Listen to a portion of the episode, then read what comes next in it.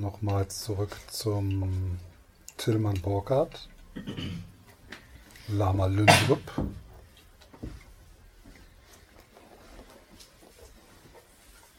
Zunächst geht es um das Entwickeln der Fähigkeit,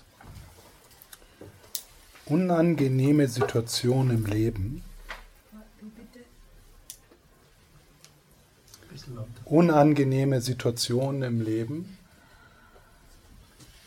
geistige, emotionale und körperliche Belastungen anzunehmen, mit ihnen zu arbeiten und sie nicht durch unsere Ablehnung zu verstärken, sondern möglichst entspannt mit ihnen umzugehen. Das Entwickeln der Fähigkeit, unangenehme Situationen anzunehmen,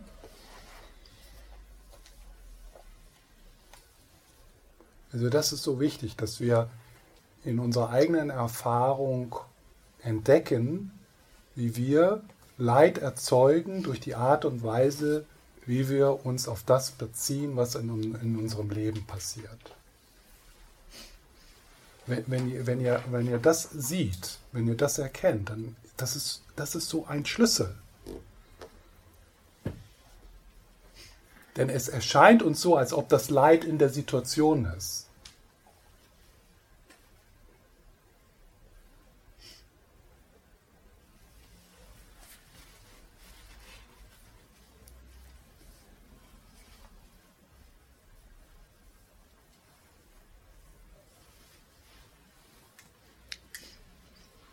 Also und das nicht nur jetzt, ja, ja, das ist jetzt so, sondern tatsächlich äh, sich die Mühe zu machen, das zu beobachten und zu sehen.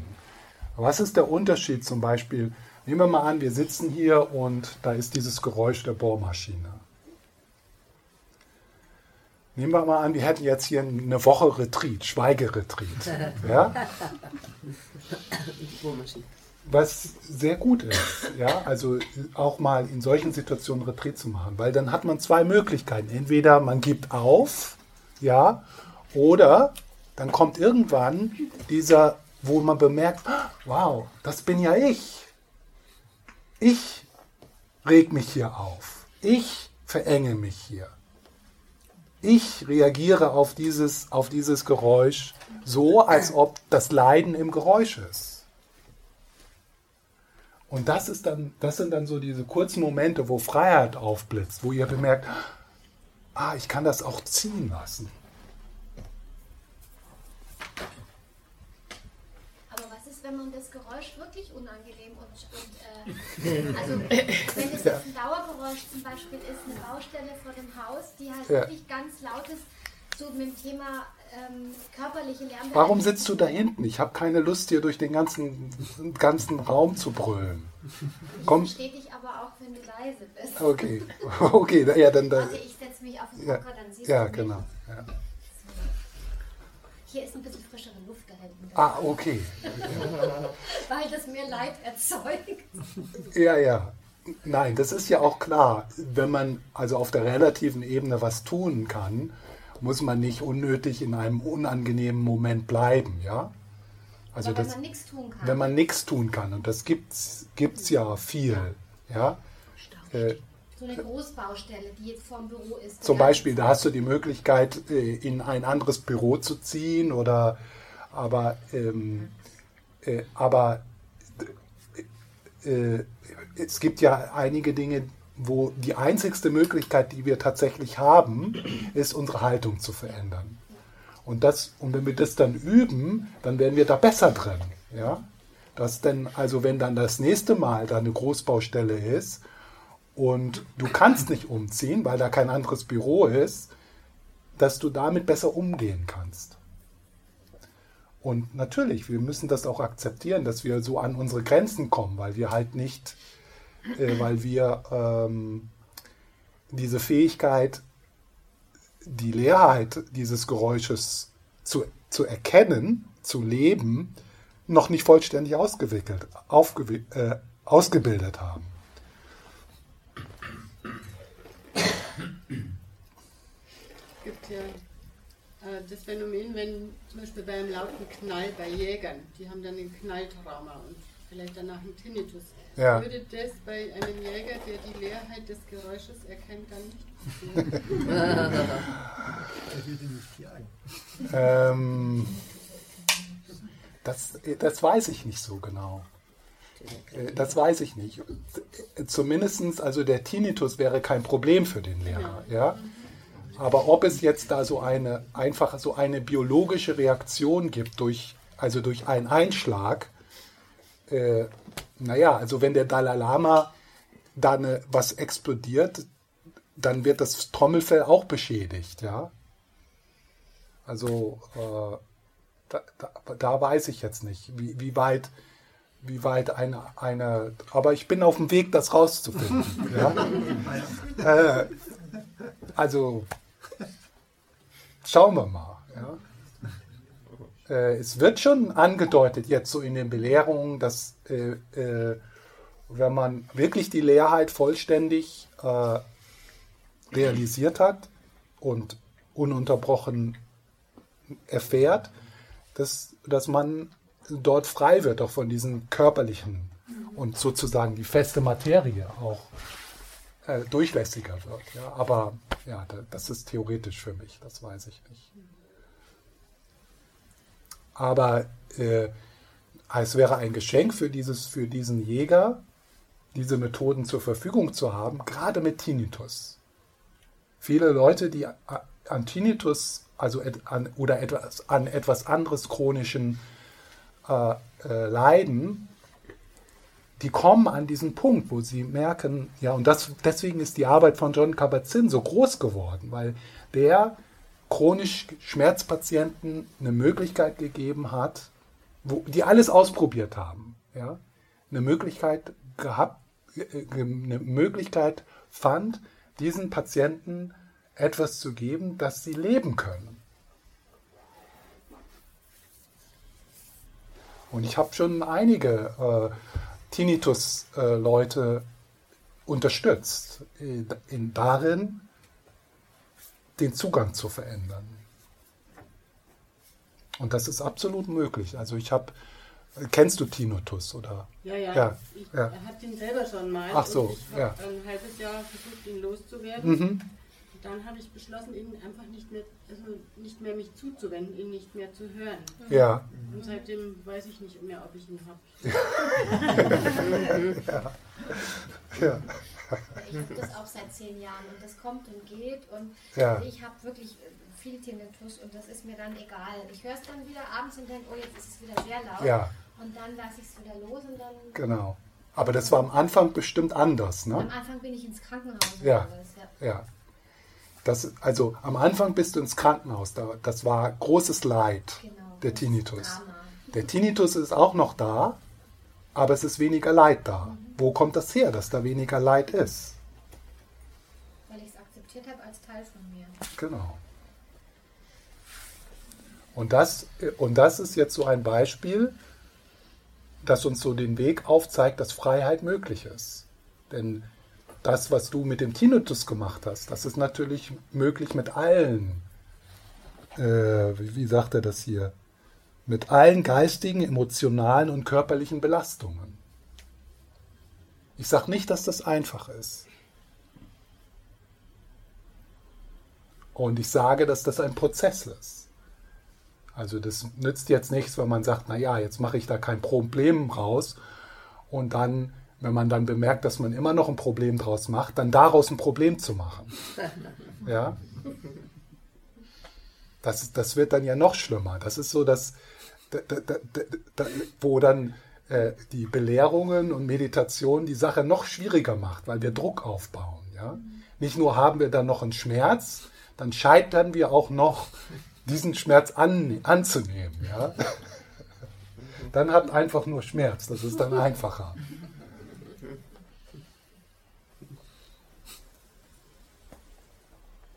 Also da ist dann also das, äh, diese, diese Gelassenheit und äh, äh, die, das Mitgefühl dann auch, äh, das muss dann auch das Scheitern mit einschließen. Ja? Also wenn sie jetzt zum Beispiel äh, mit dem Tinnitus immer noch in dieser Phase wäre, wo das schwierig wäre, wo sie das ein Problem ist, wo sie das loswerden will, dann, dann würde ihr es nichts nützen, wenn ich sage, jetzt stell dich mal nicht so an, akzeptiere das einfach äh, und das üben wir jetzt mal. Ne? Das würde ihr nicht helfen, das würde noch mehr Druck aufbauen.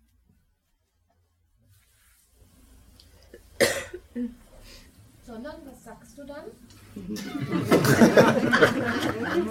das, also, ähm, das Beste wäre, in, wenn du jetzt in dieser Phase noch wäre, Oder wärest. Freundin sagen willst, ja, also für das Beste, wenn ich, wenn du jetzt heute in diesem Augenblick in dieser Phase wäre, wenn ich fragen würde, oh, gibt es hier irgendwelche Erfahrungen damit? Und dann würde jemand hier sagen, du zum Beispiel würde sagen, ja, ich hatte auch Tinnitus und dann habe ich einfach so aufgehört, dahin zu hören, jetzt weiß ich noch nicht mal, ob ich es habe. Und das wäre dann für dich äh, so äh, das wäre für dich dann so, so eine Richtung, ja? Äh, als wenn ich dir irgendwie was Weises jetzt sagen würde. Also das ist immer so das Beste, dass, dass, dass Leute, die das, weil du könntest, wenn ich dir jetzt was Weises sage, dann könntest du irgendwie denken, naja, der kennt das ja auch nicht. Der weiß ja gar nicht, wie das ist. Der weiß gar nicht, wie das wirklich ist. Und deswegen ist so, ah, wenn jetzt in Retreat sowas aufkommt, dann versuche ich das erstmal so auf diese, auf diese Art und Weise. Also dann einen, jemanden äh, das mitteilen zu lassen, der schon durch diesen Prozess hindurchgegangen ist und der das kennt.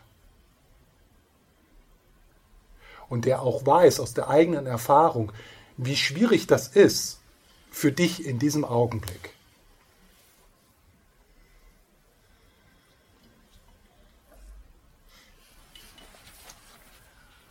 Ja, also das ist das eine. Sag ja. eine Frage, widerspricht sich das nicht irgendwie? Das Bestimmt, das widerspricht sich immer alles.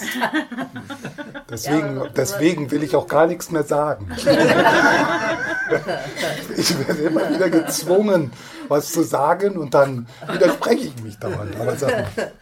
ja, ich wollte jetzt muss mal nachfragen, wie das sich verhält, wenn man Sonst sagt man dann, also man atmet da rein, man atmet auch in den Schmerz ja. rein, man akzeptiert den und schenkt ihm Achtsamkeit, mhm. liebevolle äh, genau. Zuwendung genau. und so. Und jetzt, wenn ich mit dem Tinnitus einerseits so umgehe, ist es aber anders, als ja, wenn ich jetzt da den genau. gar nicht beachte. Es ist anders. Es ist anders und beides, also beide Richtungen, die sich. Mhm. In, in, da hast du schon recht, das widerspricht sich so. Ne? Ja. Aber beide Richtungen sind wichtig im Umgang, den Umgang zu finden. Mhm. Also das anzunehmen, ja, und äh, da hineinzuatmen, ist ja nicht so, das sollte nicht so ein Fokussieren sein. Ja? Mhm. Denn wenn du darauf fokussierst, kann das auch sein, dass das so nach hinten losgeht, dass das stärker wird. Also Teil der Auseinandersetzung mit Schmerz muss immer auch sein, dass man lernt, ah, ich kann auch mal den Fokus woanders hinbringen. Mhm. Und mich da mal ausruhen. Mich sozusagen, und dann würden die Fokusfanatiker würden sagen, ja, aber da lenkst du dich doch ab. Ja, aber das, das ist nicht so, weil du weißt ja schon auch, dass das da ist und du kehrst dann da auch wieder zurück und nimmst dir dann die Zeit, das auch wieder in den Arm zu nehmen. Aber trotzdem, äh, wichtig ist auch, dass, äh, dass wir lernen, dass wir unsere Aufmerksamkeit auf unsere Ressourcen ausrichten können. Mhm. Auf das, was gut ist, auf das, was heil ist. Mhm.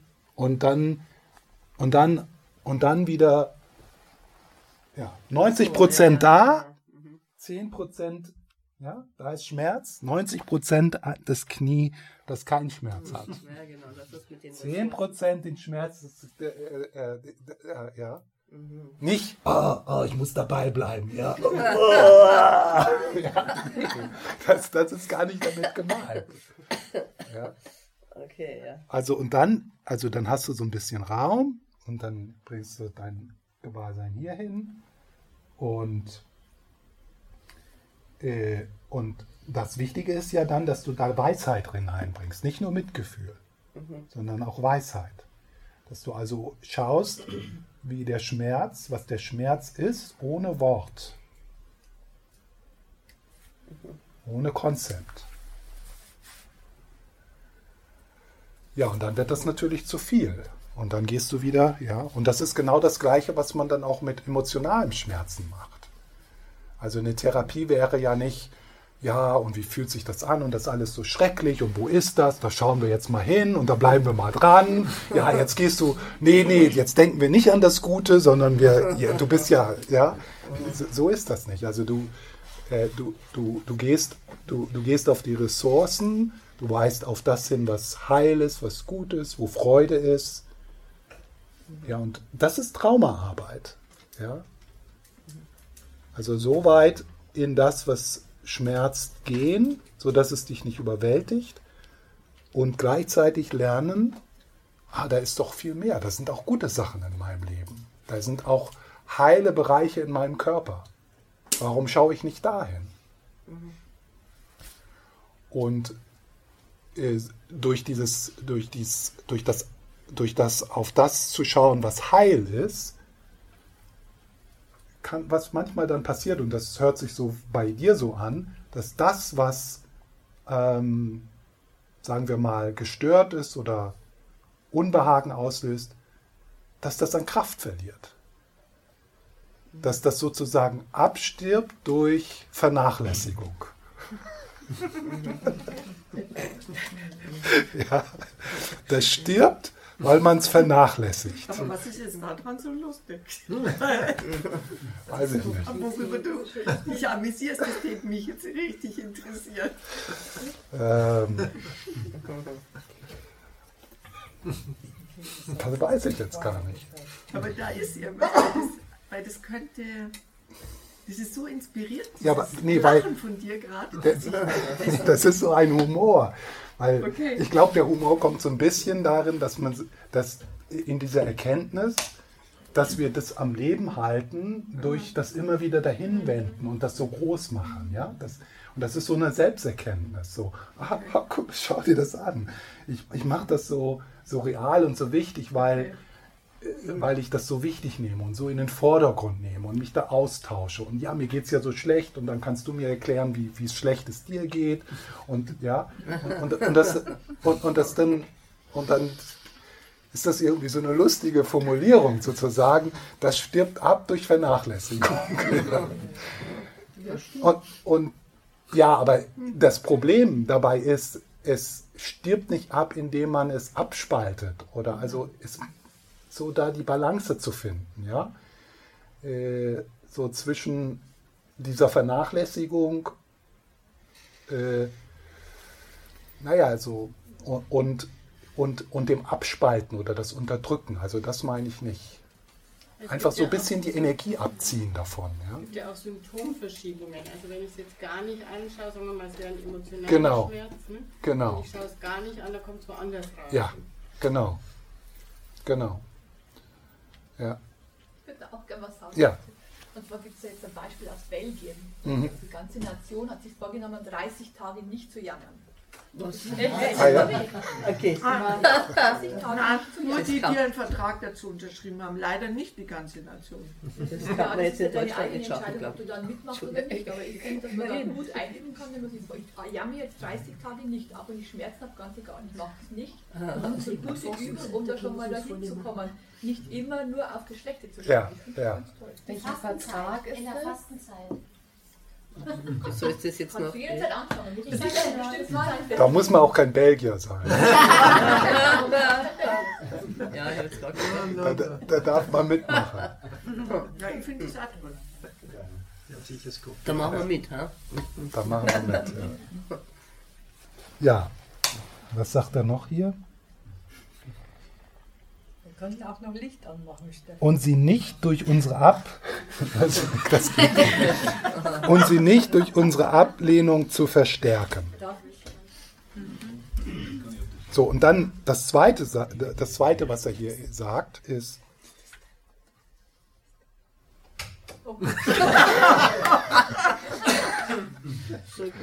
Ja. Das ist, das ist ein bisschen besser. Sehr schön, ja weil wir ja nicht nur äh, entspannter werden möchten mit den schwierigen Momenten, sondern auch mit den schönen Momenten. Ja? Gleichzeitig geht es darum, darum, auch in glücklichen Situationen entspannt zu bleiben. Nicht ängstlich gegen den unvermeidlichen Wandel anzukämpfen, keinen Stress in diese an sich angenehme Situation hineinzutragen, sondern sie zur tiefen Entspannung zu nutzen und wirkliche Freude zu erleben. Ganz wichtig. Besonders für die Protestanten. die müssen arbeiten. Ja, ja, die müssen arbeiten. Die, ja, immer arbeiten. ja deswegen, deswegen können die ja auch äh, eine angenehme Situation nicht zur tiefen Entspannung nutzen. Und die können keine wirkliche Freude erleben. Ja. Die Protestanten. Die Protestanten. die, Pro, die Protest, sagen wir mal die protestantische Geisteshaltung. Ja. Also das ist, äh, das ist ganz wichtig. Also das ist auch, dass wir auch üben, entspannter in glücklichen Situationen zu sein und so zu erforschen, äh, wie bringe ich in, in, in, in schöne, in angenehme Erfahrungen, wie bringe ich dort Herzensenge hinein? Was mache ich da? Ja? Zum Beispiel könnte es so sein, ah, ich kann, ich darf, es darf mir gar nicht gut gehen. Das, das habe ich nicht verdient. Oder ja, jetzt geht es mir gut, aber ich lasse mich gar nicht darauf ein, weil morgens wird, morgen wird es wieder ganz schrecklich. Ja? Also alle verschiedene, auch das ist dann, hat dann auch wieder so zu tun mit unserem psychologischen Hintergrund und mit unseren Erfahrungen. Also das so anzuerkennen, wow, ich habe nicht nur ein Problem mit den schwierigen Dingen in meinem Leben, ich habe auch ein Problem mit Freude. Ich habe ein Problem mit Genuss. Und das ist äh, ja dann äh, auch so im Tantrischen, also das ist dann so ein bisschen auch die tantrische Sichtweise, die hier so äh, sich zeigt. Also, äh, also das, das zu wagen, äh, nicht nur mit den Herausforderungen zu arbeiten und dort sich zu entwickeln, sondern auch mit dem Angenehmen, mit dem Schönen, mit Attraktion, mit, mit Berührung, mit schönem Essen, mit, äh, mit Genuss. Ja? Und da ist dann oft wenn man dann eher so aus dem Sutra-Buddhismus kommt, wird uns, kann da so eine Angst entstehen. Ja? Oh, bloß nicht. Das ist dann Anhaftung. Ja? Und das, ist, das, das macht das Leben dann und die eigene Praxis manchmal dann etwas trocken und dann verhärten wir. Dann verlieren wir an Vitalität, weil das ist ja, wo auch Vitalität herkommt. Also, dass, dass wir dass wir mit Freude entspannt umgehen können. Ja. Ich würde gerne was dazu beitragen, weil mhm. ich finde, das ist ein wunderbares Mittel und Möglichkeit, alles, was an Freude passiert, auch zu widmen. Also diese ja. Praxis ist nährt, lässt mhm. dich entspannt in der Freude sein und du widmest es mhm. äh, allen, die heute Geburtstag haben. Mhm. also habe ich vorhin gemacht. Ja, oder so. Ja, das ist ja, und da will ich jetzt äh, den Bogen machen zu der Praxis des Tonglen. Ja. Also in der Praxis des Tonglen wäre so eine, ein so Tonglen in the nutshell, äh, wäre in einer unangenehmen Situation, also wenn dann Herzensenge auftritt, sozusagen diese Geste zu machen, und das geht anderen auch so. Ja, also das ist so. Ich, ich, ich bin jetzt so. Und das geht anderen auch so. Da ist dann schon sofort wieder mehr Raum. Und wenn das eine schöne Situation ist, also sagen wir mal, äh, du siehst was Schönes, du hörst was Schönes, du bist berührt bei etwas, dass du dann sagst, mögen das andere auch erfahren. Das ist Tonglen. In der schwierigen Situation, das geht anderen auch so, in der schönen Situation mögen das andere auch erfahren. Und beides führt dazu, dass, äh, also dass die Herzensenge weniger wird.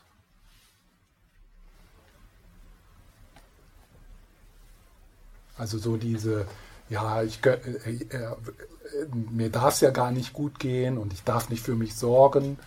Äh, dass also diese, diese Enge, die wir dann vielleicht einführen in einen angenehmen Moment, löst sich auf etwas. In dem Moment, wo wir sagen, ah, mögen andere, mögen nicht nur ich, sondern alle, mögen alle so einen schönen Augenblick entdecken. Ja? Und das hebt dann, das vergrößert dann die Vitalität.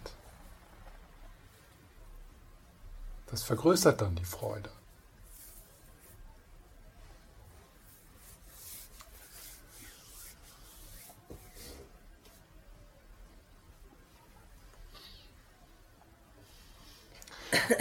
In, in, in der tantischen Sichtweise ist es dann so, dass wir äh, tatsächlich, dass wir sogar mh, angenehme Situationen aufsuchen. Ja? Und, ähm, und dass wir dann, äh, also dass wir üben, äh, dass wir üben, also angenehme, eine, eine angenehme, eine angenehme Erfahrung einer angenehmen Erfahrung Raum zu geben, ohne dass wir eng werden.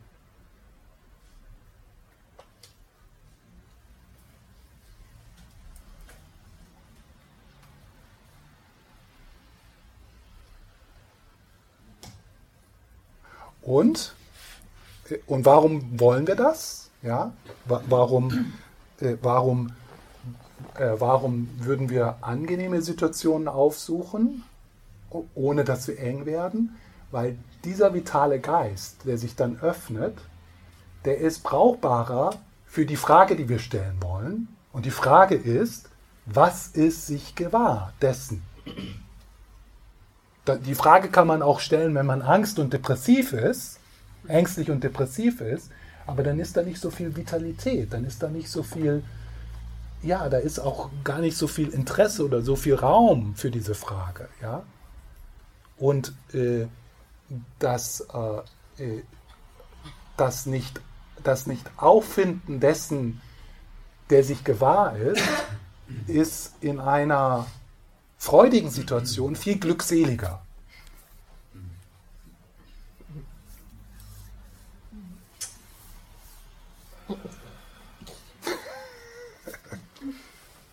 ja wenn ich einen schönen Moment erlebe, kann ich mich ja dadurch ablenken, indem ich ein Fotoapparat raushole und mich mit dem Fotografieren beschäftige. Mhm. Und an das erinnert mich das gerade. Aha, den schönen ja. Moment. Mhm. Und als Anfänger soll ich mich jetzt davon ablenken und mich damit beschäftigen, was in mir wird dieses nee. Momentes gewahr. Ja. Mhm. Nee, am Anfang ist es, also am Anfang ist die Übung das einfach genießen, das zulassen und sich gewahr zu werden, wenn du eng wirst. Das ist es. Ich hätte dieses eng werden weggelassen und mich nur damit beschäftigt, was in mir, so habe ich dich jetzt verstanden. Nee, also äh, äh, das Gewahr, also das Gewahrwerden des Engwerdens, ja. Äh, also wenn das wenn da kein Engwerden ist, dann dann ist schön. Dann ist schön, dann ist es nur schön. Ja. Und und dann, äh, also dieser Schritt, äh, dann die Neugierde äh, des Gewahrseins, das ist etwas, was du irgendwann dann einfach beginnst, damit hineinzubringen. Also das, das, das lenkt dich dann auch nicht ab. Das lenkt dich nicht ab.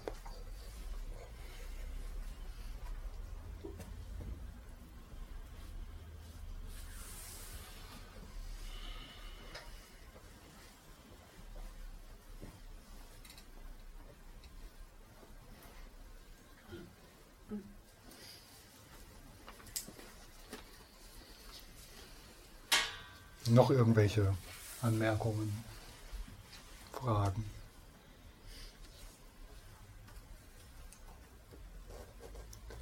Dann gehe ich noch, dann gehe ich noch mal ins Tonglen. Und zwar, was wir, also eigentlich, also das, den Aspekt in Tonglen, den ich an diesem Wochenende mit euch teilen möchte, ist, ist schon öfters jetzt heute hier gewesen. Ja, also das ist jetzt nicht noch etwas Zusätzliches, aber ich will das doch noch mal so vorstellen. Also es geht darum, Tonglen mit der eigenen Herzensenge zu üben. Also als eine Methode, Tonglen als eine Methode, Herzensenge beginnen aufzulösen. Zu beginnen aufzulösen.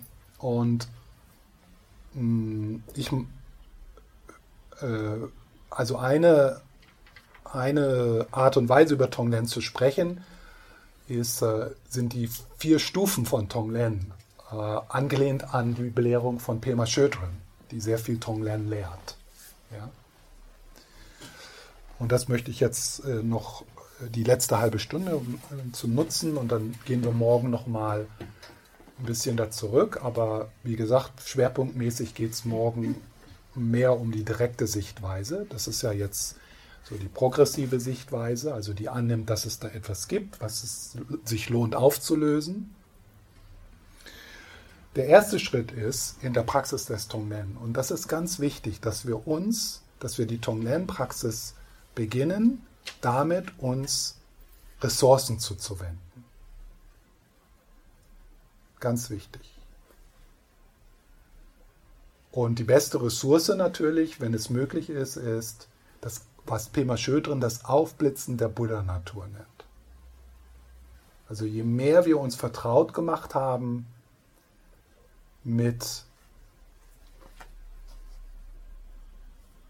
unserer Herzensweite, mit, mit dem natürlichen, unzerstörbaren Gutsein, desto besser.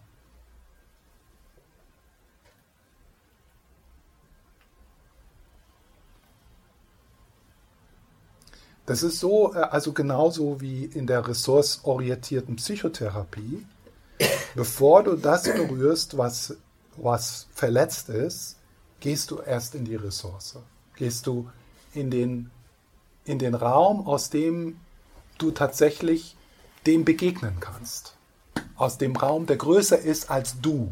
Und wenn ich jetzt sage du, meine ich das Mini-Ich. Das größer ist als das verletzte Mini-Ich. In den Raum gehst du. Du atmest also den, deinen eigenen Schmerz und den Schmerz von anderen in den, in den weiten Himmel hinein.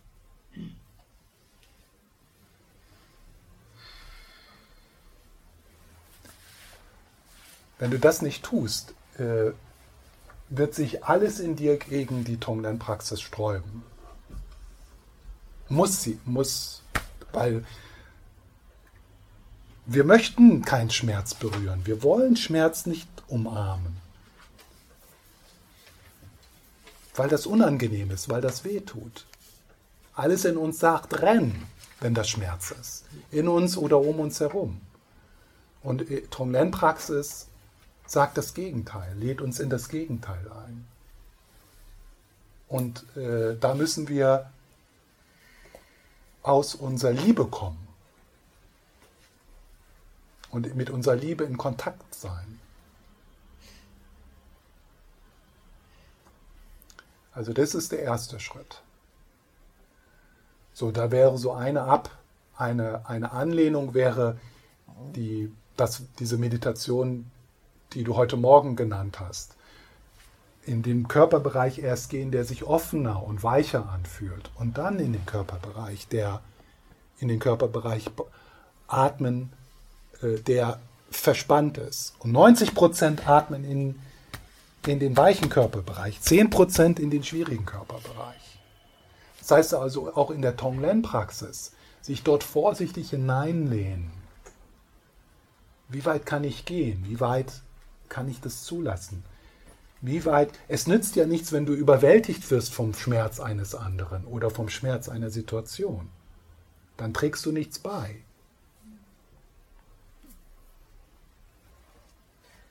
Aber wie ist das? Umso weiter man auf dem Weg ist, umso mehr kann man dann in den Schmerz direkt rein. Ja, weil du mehr in Kontakt mit deiner Buddha-Natur bist. Mhm. Mehr, mehr, mehr in Kontakt mit deiner Buddha-Natur, größer ist dein Herz. Mhm. Größer, mehr Schmerz kannst du zulassen, ohne dass sich das verzweifeln lässt oder äh, dich, dich verschlingt. Und wenn das passiert, also und das passiert uns ja, wir bemerken das ja, dass wir uns dauernd verschließen, weil uns das zu viel wird. Ja? Mhm.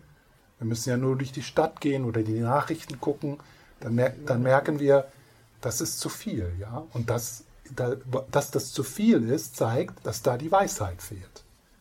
Dass da der Kontakt mit unserer Buddha-Natur fehlt. Deswegen wird das zu viel.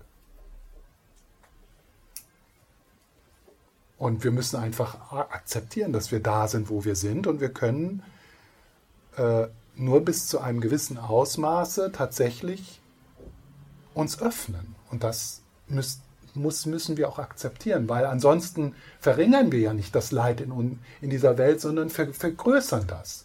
Also nicht nur, dass wir die Situation verbessern, sondern wir, wir, wir, wir, äh, wir addieren dann dazu unser eigenes Leid noch.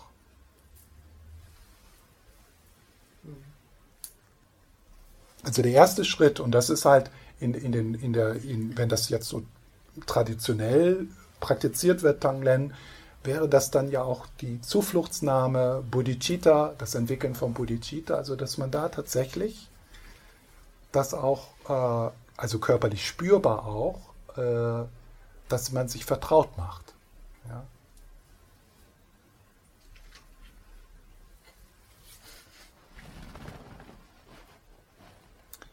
Deswegen wird ja auch vielleicht zu sehr aus unserer Sicht in der tibetischen Tradition betont, dass wir beginnen, dass wir unsere Übung, also dass wir, dass wir nicht frühzeitig so als der große Bodhisattva so in die Welt gehen und versuchen, die Welt zu retten, sondern in der tibetischen Tradition wird wirklich so betont.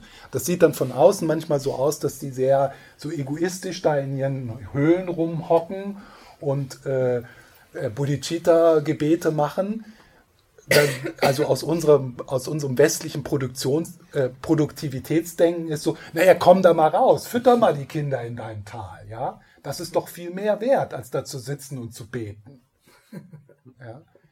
Und das, da ist sicher auch was dran und das hat sich auch verändert, aber da ist auch, ähm, da ist auch was dran, dass wir anerkennen müssen, dass wir auch diesen Raum und diese Zeit brauchen, um tatsächlich die, die Ressourcen und die Kapazitäten zu entwickeln, um tatsächlich zu helfen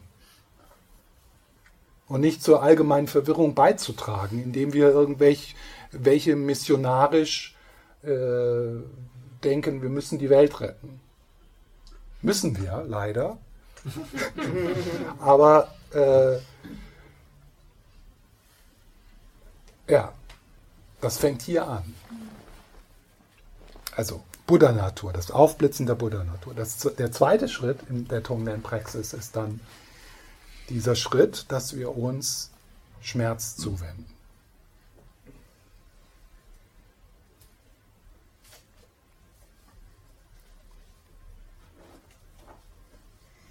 Und irgendwas in dir müsste jetzt sagen, was für eine Scheißidee.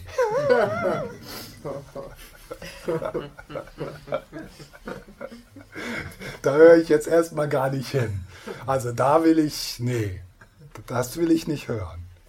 Schmerz zuwenden? Ich dachte, ich bin hier, um schmerzlos zu werden. Ja. Und da, also das ist, ja. Ich habe eher die Frage, wie das, wie das geht. Also wenn ich natürlich jetzt einen körperlichen Schmerz habe, dann kann ich mhm. da reinfühlen. Aber häufig sind es ja eher so nebulöse Dinge aus der Vergangenheit, die einen vielleicht antriebslos machen. Also eher so, so mhm. unterschwellig immer mit dabei sind, an die man sich schon so gewöhnt hat, dass man gar nicht mehr merkt, dass es nicht normal ist. Mhm. mhm. Wie geht dann die Zuwendung? Wie, wie, wie kann ich mir das vorstellen?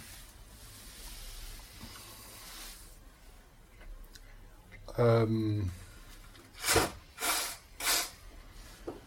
also, also in, in der formalen Praxis wäre es dann so, dass äh, du, was du da so nebulo, nebul, nebulös, nebulös nennst, wo es gar nicht so klar ist, ja. dass du dass du da neugierig wirst. Ja? Also, äh, dass du, dass du dir, sagen wir mal, zehn Minuten dann tatsächlich die Zeit nimmst, dort hineinzuarbeiten, äh, hineinzuatmen, dort zu spüren, äh, einfach das einzuladen und zu sagen, oh ja, was ist das, wo, wo, wo kann ich das in meinem Körper spüren, was für Bilder sind da, ja, und das, also das, dass man da tatsächlich den Raum, den Raum gibt und dann und normalerweise ist es dann so, äh, dass die Dinge dann auch klarer werden. Also wenn sie dann eingeladen werden, dass, äh, oder dass auch, wenn dann mehr Raum da ist, äh, dass, dass dann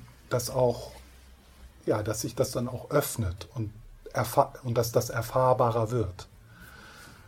Und, und dann gibt es auch andere Methoden, äh, wo man dann zum Beispiel das Dämonen füttern, wo man dann so in einen Dialog kommt und äh, also da gibt es dann verschiedene, verschiedene andere Methoden, vielleicht, dass man auch Zeichnungen nutzt oder dass man darüber schreibt äh, äh und, und so.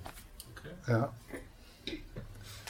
Äh, und das kann, das kann durchaus auch einfach so auf, ja, also ein wichtiger Aspekt ist ja das körperlich Spürbare, dass ja, das da einfach so ein Hineinatmen und ein Annehmen und immer mal wieder ein damit sein, so auf der körperlich spürbaren Ebene, äh, ohne dass das jetzt sehr viel klarer ist, was das denn jetzt ist oder dass die Geschichte klarer wird, sondern einfach so, wenn da so ein Unbehagen ist, dass dass man sich mal immer mal wieder die Zeit nimmt, da so mit zu sein und davon nicht wegläuft.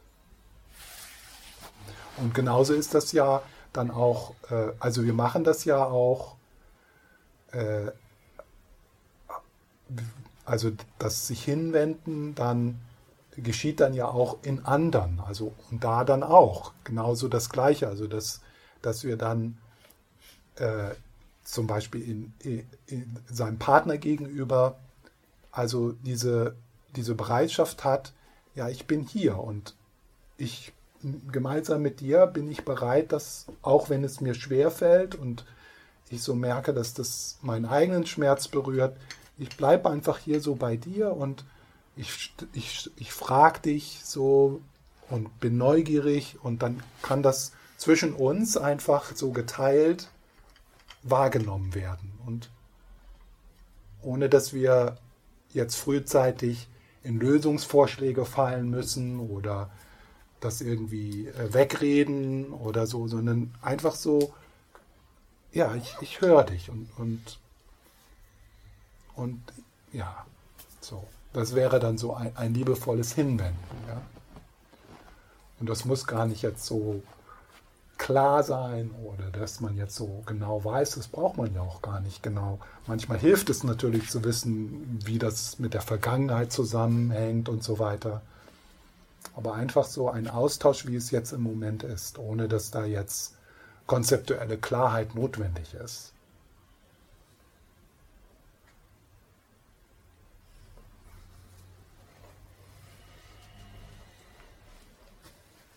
Und dann äh, ist hier das Thema dann auch wieder wichtig, was, was du gestern oder heute äh, hineingebracht hast, also dieses Thema, so die, die Balance zu finden zwischen eine, einen gewissen Abstand zu haben, ohne sich, äh, ohne sich davon zu trennen und so dicht daran zu gehen, aber nicht so dicht, dass man äh, fusioniert mit, mit dem Inhalt. Ja? Dass man also sozusagen, wenn es zum Beispiel um Angst geht im Partner, ist das ganz, ganz schwierig, dem Raum zu geben, weil es dann deine Angst erweckt. Ja? Und, und dann als Gruppentiere brechen wir dann in Panik aus. Ja? Dann ist plötzlich die ganze Familie in Panik. Ja, also da und da dann das so das und das lernen wir ja in Meditation, den Dingen Raum zu geben, intimer zu werden, auch tiefer zu fühlen, ohne überwältigt zu werden, ohne sich darin zu verlieren. Und das ist eine Balance und das ist auch kein fester Zustand oder so, sondern das ist immer, das ist in Bewegung und ja, aber das, das ist etwas, was wir, ähm, was wir lernen können. So einfach ist es natürlich nicht, weil Ängste Nein. kommen oft ganz verschleiert daher. Die, das, da steht nicht unbedingt jemand vor dir, der jetzt schlottert und bippert. Dann hast du es ja nicht schwer. Nee. Also auch in der Ungeduld kann eine Angst sein. Oder in einem Klar. Äh, hochnäsig sein ist die Angst vor verletzt werden. Und genau. dann triggert natürlich tatsächlich die Angst des einen immer die Angst des Gegenübers. Und wenn du dich, wenn du dich in dem Augenblick gut kennst und dich vertraut gemacht hast mit dir selbst, mhm. dann wirst du dann in dem Moment sagen, hey, ich spüre da plötzlich so eine Angst. Mhm. Ich frage mich, wo das herkommt. Das halte ich mal so ein bisschen, ich kann jetzt nicht die, diese Person so direkt konfrontieren mhm. vielleicht, also so zu fragen, Sachen, ich, ich merke irgendwie, ist da vielleicht eine Angst oder so? Manchmal passt das, ne? aber manchmal musst du das einfach so als Information so, na, warten wir mal ab. Das ist jetzt so eine Hypothese, die ich habe, dass eigentlich hinter dieser Arroganz, die ich erstmal so zunächst wahrnehme, dass da eine Angst ist. Und dann, wenn die Zeit gekommen ist, dann, oder vielleicht auch durch dein eigenes Erkennen und das so etwas zurückhalten, dass, dass, dass diese Einsicht dann in der Person auftaucht, die dann plötzlich sagt, eine, also wo dann plötzlich die Arroganz sich so etwas aufweicht und dann plötzlich diese Person Zugang zu ihrer Angst.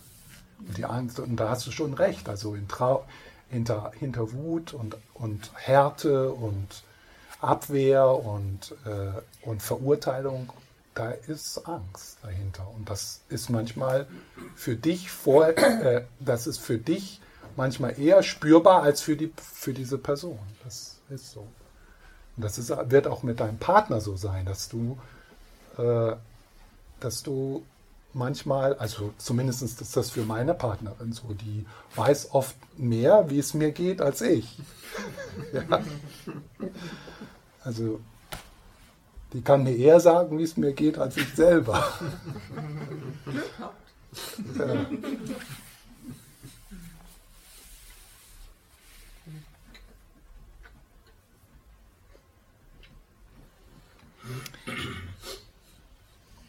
Ja, also das, das, der zweite Schritt ist dieses äh, hm, das Zuwenden zu, das Zuwenden zum Schmerz hin.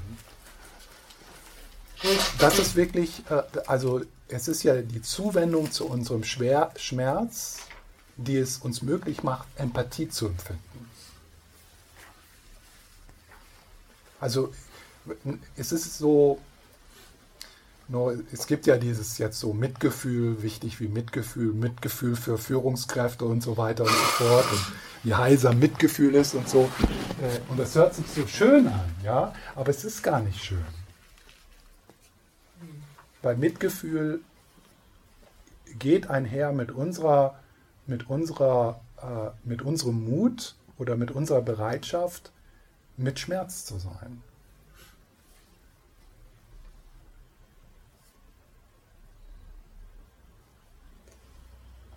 Und im Tonglen äh, äh, wird diese, also diese Geste, das sich hinwenden, das sich vorsichtige Hinwenden an das, was wir normalerweise ablehnen, wird verbunden mit dem Einatmen. Ja? Und so mit dem Einatmen in das, was in, äh, in das Unbehagen hinein, in das, was wir normalerweise ablehnen, was wir normalerweise nicht spüren wollen dann wieder wichtig, wir haben ja den ersten Schritt, ja, und, und da bleiben wir auch, also im, äh, äh, im, im Kontakt mit unseren Ressourcen, in Kontakt mit unserer, mit unserer Buddha-Natur. So, wir wenden uns aus diesem Raum heraus, aus, unserer, aus unserem Weisheitsliebesraum heraus, dem Schmerz zu.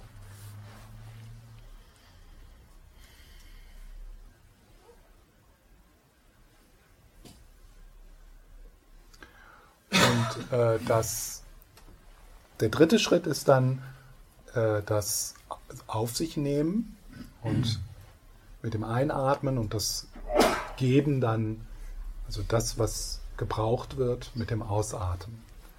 Und man muss da jetzt nicht so, äh, besonders wenn du ein Kontro Kontrollfreak bist oder ein, per ein Perfektionist, dann mach dir mal erstmal so keine Gedanken, ob das jetzt synchron ist und so. Also das wird dann vielleicht ein bisschen kompliziert, ja. Aber das ist so die Idee. Also das, das Hineinlehnen in eine Situation, die unangenehm ist, und das, das Geben in diese Situation, ob das jetzt eine äußere oder eine innere Situation ist, äh, von dem, was gebraucht wird. Und das haben wir jetzt ja, also in den Meditationen habe ich das immer so ein bisschen angeleitet. Also mit dem Einatmen in den Körper hineinspüren, vielleicht doch äh, in das, was wo Unbehagen ist oder Enge ist. Und dann habe ich gesagt, mit dem Ausatmen Raum geben. Ja. So. Und das ist so, äh, das kann man äh, formal dann üben, aber es wird dann eher auch so eine Haltung im Alltag. Also wenn Enge auftritt, wenn du, wenn du in eine Atmosphäre kommst, äh, wo Schwere ist oder wo Enge ist, eine Familienatmosphäre, ein Gespräch, eine Teamsitzung, äh, eine Rechnung, die auf dem Schreibtisch liegt. äh, dann, also anstatt äh, äh, sich zu verschließen und enger zu werden, das ist ja unsere normale Reaktion, oh, da ist Schmerz, ich werde enger, da ist was Schwieriges, ich ziehe mich zusammen, also dann den Mut zu haben, mit dem Einatmen in sich dieser Situation zu öffnen und zu spüren, was ist. Was ist da jetzt? Wie fühlt sich das jetzt hier an? Ja. Ich würde nochmal zu der Buddha-Natur zurückkommen. Mhm. Wenn jetzt ein Mensch, äh, sagen wir mal, der ist in einer Krise, sagen wir mal, da ist jemand gestorben, es ist was Ernsthaftes, mhm. Dann äh, habe ich so die Erfahrung, dass das mit den Ressourcen am Anfang überhaupt nicht geht mhm. sondern dass da erstmal gefragt ist, halt nur diesen Schmerz zuzulassen. Mhm. Und dass Erleichterung oft lange gar nicht geht. Ja, ja. Da gibt es jetzt auch von der Buddha-Natur her. Das ist, das ist jetzt. Äh, mh, äh, also für dich jetzt, wenn du mit jemandem so arbeitest, dann wäre das natürlich, was du jetzt beschreibst, also das, äh, das Heilsamste, ja. Äh, aber für dich, äh, wenn du dich vertraut gemacht hast mit deiner eigenen Buddha-Natur, das heißt dass, ja, dass du in dem Augenblick dieser Person etwas Raum geben kannst, im Schmerz zu sein, ohne dass du dieser Person das Gefühl gibst, dass da ist was falsch oder das sollte nicht so sein. Ja? Und, und dieser, diese, diese liebevolle Präsenz, also du wirst sozusagen so ein bisschen für ein, ein Stellvertreter der Buddha-Natur. Für, ja? für diesen Menschen und für den Schmerz. Weil du es wagst, da zu sein. Und weil du es wagst, keinen Ratschlag zu geben. Und weil du es wagst, dieser Person äh, zu, nicht zu sagen, ja, das ist nichts, das geht schon vorbei oder das passiert jedem oder irgend so ein Scheiß. Ne? äh, äh, und, und was dir auch in dem Augenblick hilft, wenn du dich vertraut gemacht hast mit deiner eigenen Buddha-Natur, ist, dass du weißt, dass diese, Portion, diese Person grundsätzlich auch dieses Potenzial hast, hat. Und du siehst das auch. Also, also du spürst das. Du kannst irgendwie sozusagen hinter den Schmerz gucken oder also durch den Schmerz hindurch und du, und du, du spürst, dass da, da ist auch Raum, aber diese Person, die hat keinen Zugang dazu. Und das ist super hilf, äh, das ist so hilfreich, weil du dich dann auch nicht überwältigt fühlst oder so spürst, ah, oh, das ist jetzt hoffnungslos. Diese Person, die ist zerbrochen. Das wird nichts mehr. Die wird dann niemals mehr. Und das, das, das Gefühl schleicht sich leicht ein, in, in Sucht zum Beispiel. Ja. Und, und diese, äh, dieser, dieser Liebe, dieser. Und da musst du auch gar nichts sagen, da musst du auch gar nichts Weises sagen, sondern das ist einfach, ja, das ist einfach deine, das kriegen die schon irgendwie mit. Also, äh, dass, dass, dass in dir da der Raum ist für Katastrophe. Ja, und dann äh,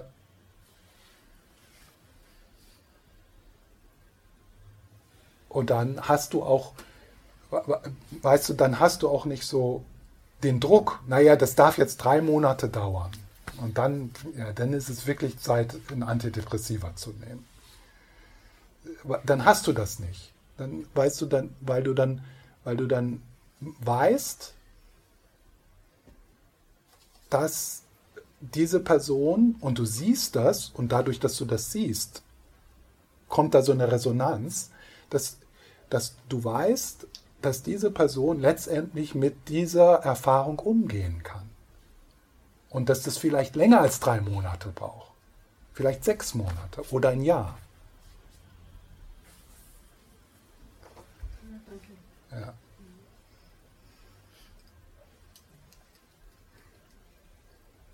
Und das ist so, es ist ja so, dass wenn jemand in so, also in, in, in so einer Erfahrung ist, jetzt so an das Ressourcen hinweisen. Das kann man ja, das ist sicher schon auch so ein Angebot, das man so vielleicht vorsichtig macht, ja. Aber du merkst das dann sehr schnell, also wenn du, wenn du da aufmerksam bist, dass das, was du da tust, Widerstand hervorruft, dass das nicht ankommt. Ja. Äh, und, und da dann, okay, das ist jetzt nicht das unterstützt diese Person im Moment nicht, so ein Angebot.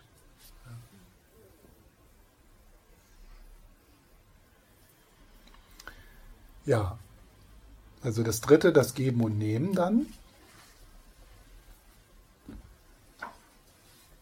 Und das vierte ist dann, der vierte Schritt ist dann das Ausweiten, also dieser Satz, den ich gerade so gesagt habe, das geht auch anderen so. Und dann in Tonglen kommt so ein bisschen dann, das ist vielleicht anfangs eher so theoretisch oder wie so ein Satz, den man so sagt, aber vielleicht, na, da kann man vielleicht man dann so hineinspüren und das ist so diese, so eine Idee oder wie so eine Haltung, die so sagt, äh, ja, das geht anderen so, also das ist so das Erste, das geht anderen so, das weitet sich dann halt so. Und dann so, und mögen, mögen wir alle von diesem Schmerz befreit werden? Und möge meine Erfahrung, möge mein Umgang mit diesem Schmerz dazu beitragen, dass alle die anderen auch von ihrem Schmerz befreit werden. Also so ein bisschen so, so zu spüren, ich kann da so ein bisschen wie ein Stellvertreter sein. Oder wenn, wenn das möglich wäre, dann, dann würde ich das tun. Ich würde also, so wie eine Mutter, die also am, am Bett sitzt ihr, ihres Kindes und sagt, also wenn es möglich wäre, würde ich diesen Schmerz auf mich nehmen. Und äh, für mein Kind. Und ich würde das auf mich nehmen, weil ich merke, weil ich spüre, ich kann damit besser umgehen. Das, das, dieser Schmerz sollte eher in diesem Bereich des Universums stattfinden, als in dem Bereich dieses Kindes, was noch im Wachsen ist und was, ja, und dem möchte ich, ja, also so. Und, und das ist auch Teil der, äh, des Tom Lenz, also äh, so den, die eigene schwierige Erfahrung, den eigenen Schmerz sinnvoller machen.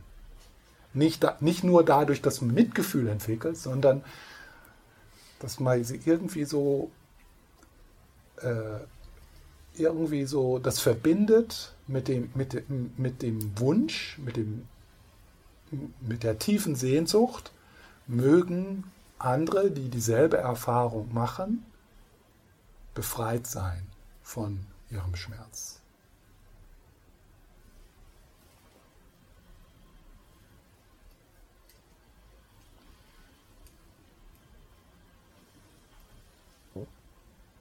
So wie Jesus.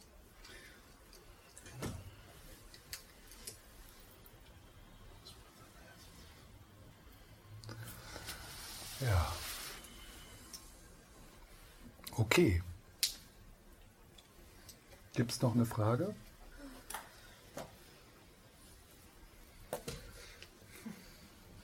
Ja. Kann man dieses sich mit seinen Ressourcen verbinden, mit der Buddha-Natur oder wie man das auch immer nennt, auch übersetzen mit, dass man Vertrauen ja. einfach hat. Vertrauen, dass es irgendwie gut mhm. ja. wird. Das Vertrauen, äh, Vertrauen in äh, Vertrauen ins, in, dass es gut wird oder dass da so ein Grund ist, ein Urgrund oder sowas. Und da, aber die, dass dieses Vertrauen auch körperlich spürbar ist, also dass das etwas ist, wo du dich hinwenden kannst.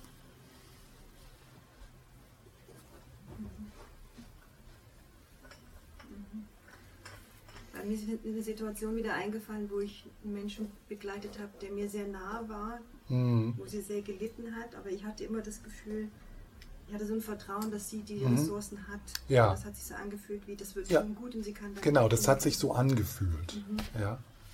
Ja, das meine ich. Das hat sich so angefühlt. Ja, also das, das ist dann, das ist dann so eine Ressource. Ja. Mhm. Und ist es gut ausgegangen? ja.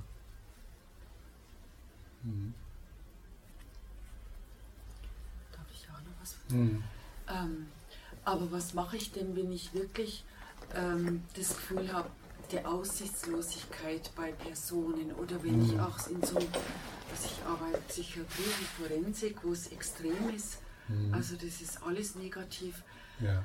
Äh, ist es da besser ein Rückzug oder ist es besser dagegen anzugehen, wenn ich äh, mhm. eigentlich ganz anders ankomme, aber es kostet einfach auch viel Energie, diesen, diese, also es sind nicht nur die, die Betroffenen, sondern eigentlich das ganze Umfeld, ja, die ja. den Leuten keine Chance mehr geben. Ja. Ja. Äh, ja, das ist auch dann wieder so eine Frage von Balance, die Balance zu finden. Äh,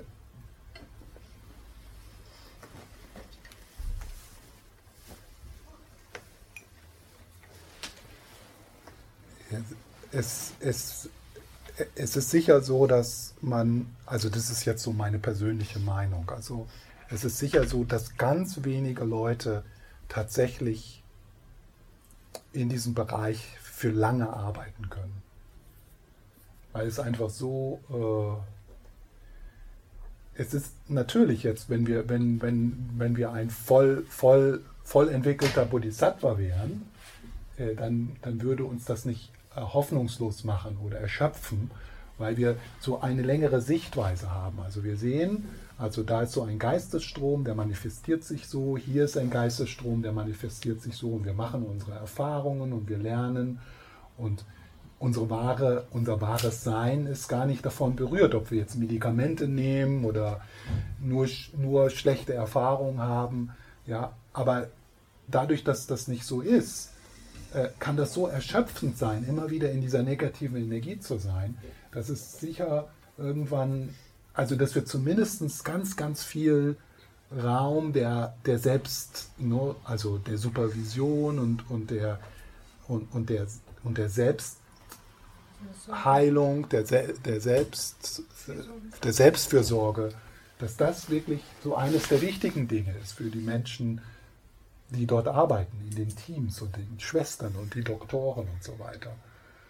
Ähm, in, in der Praxis in der Praxis des Tonglen wäre die Richtung nicht, wie es vielleicht so professionell manchmal eher gesagt wird, ja, man muss sich auch trennen und sich nicht wirklich einlassen und professionell sein, sich also nicht berühren lassen.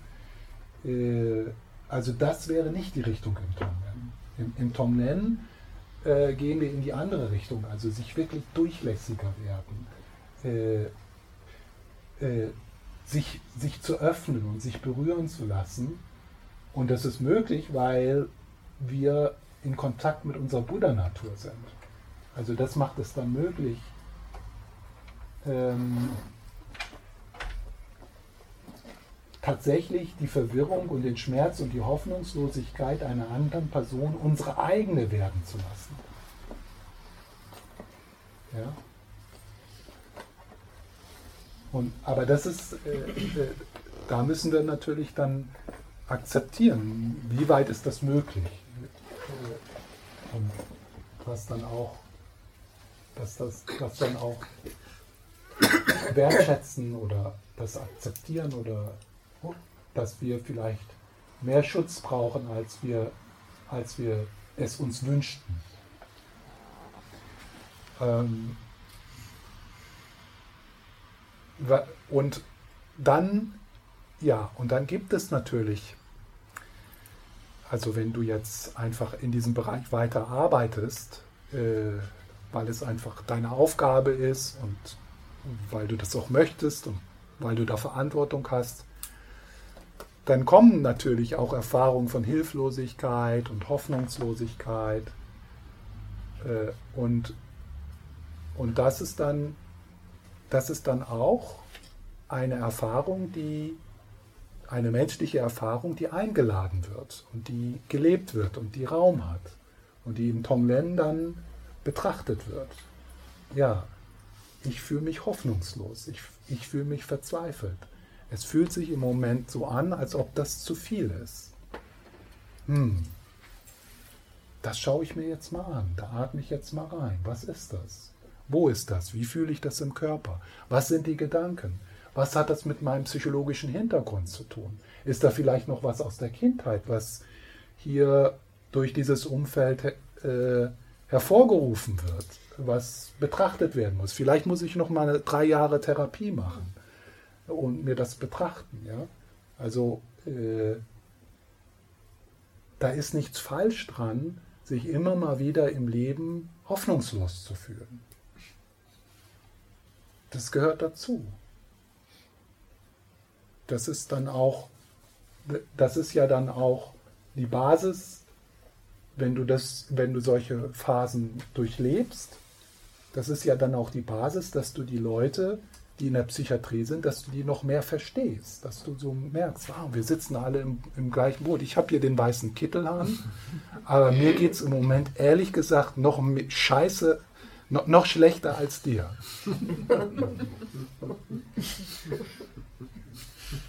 ja, und das ist ja dann, das ist dann so, so das, ja, wir sitzen in einem Boot.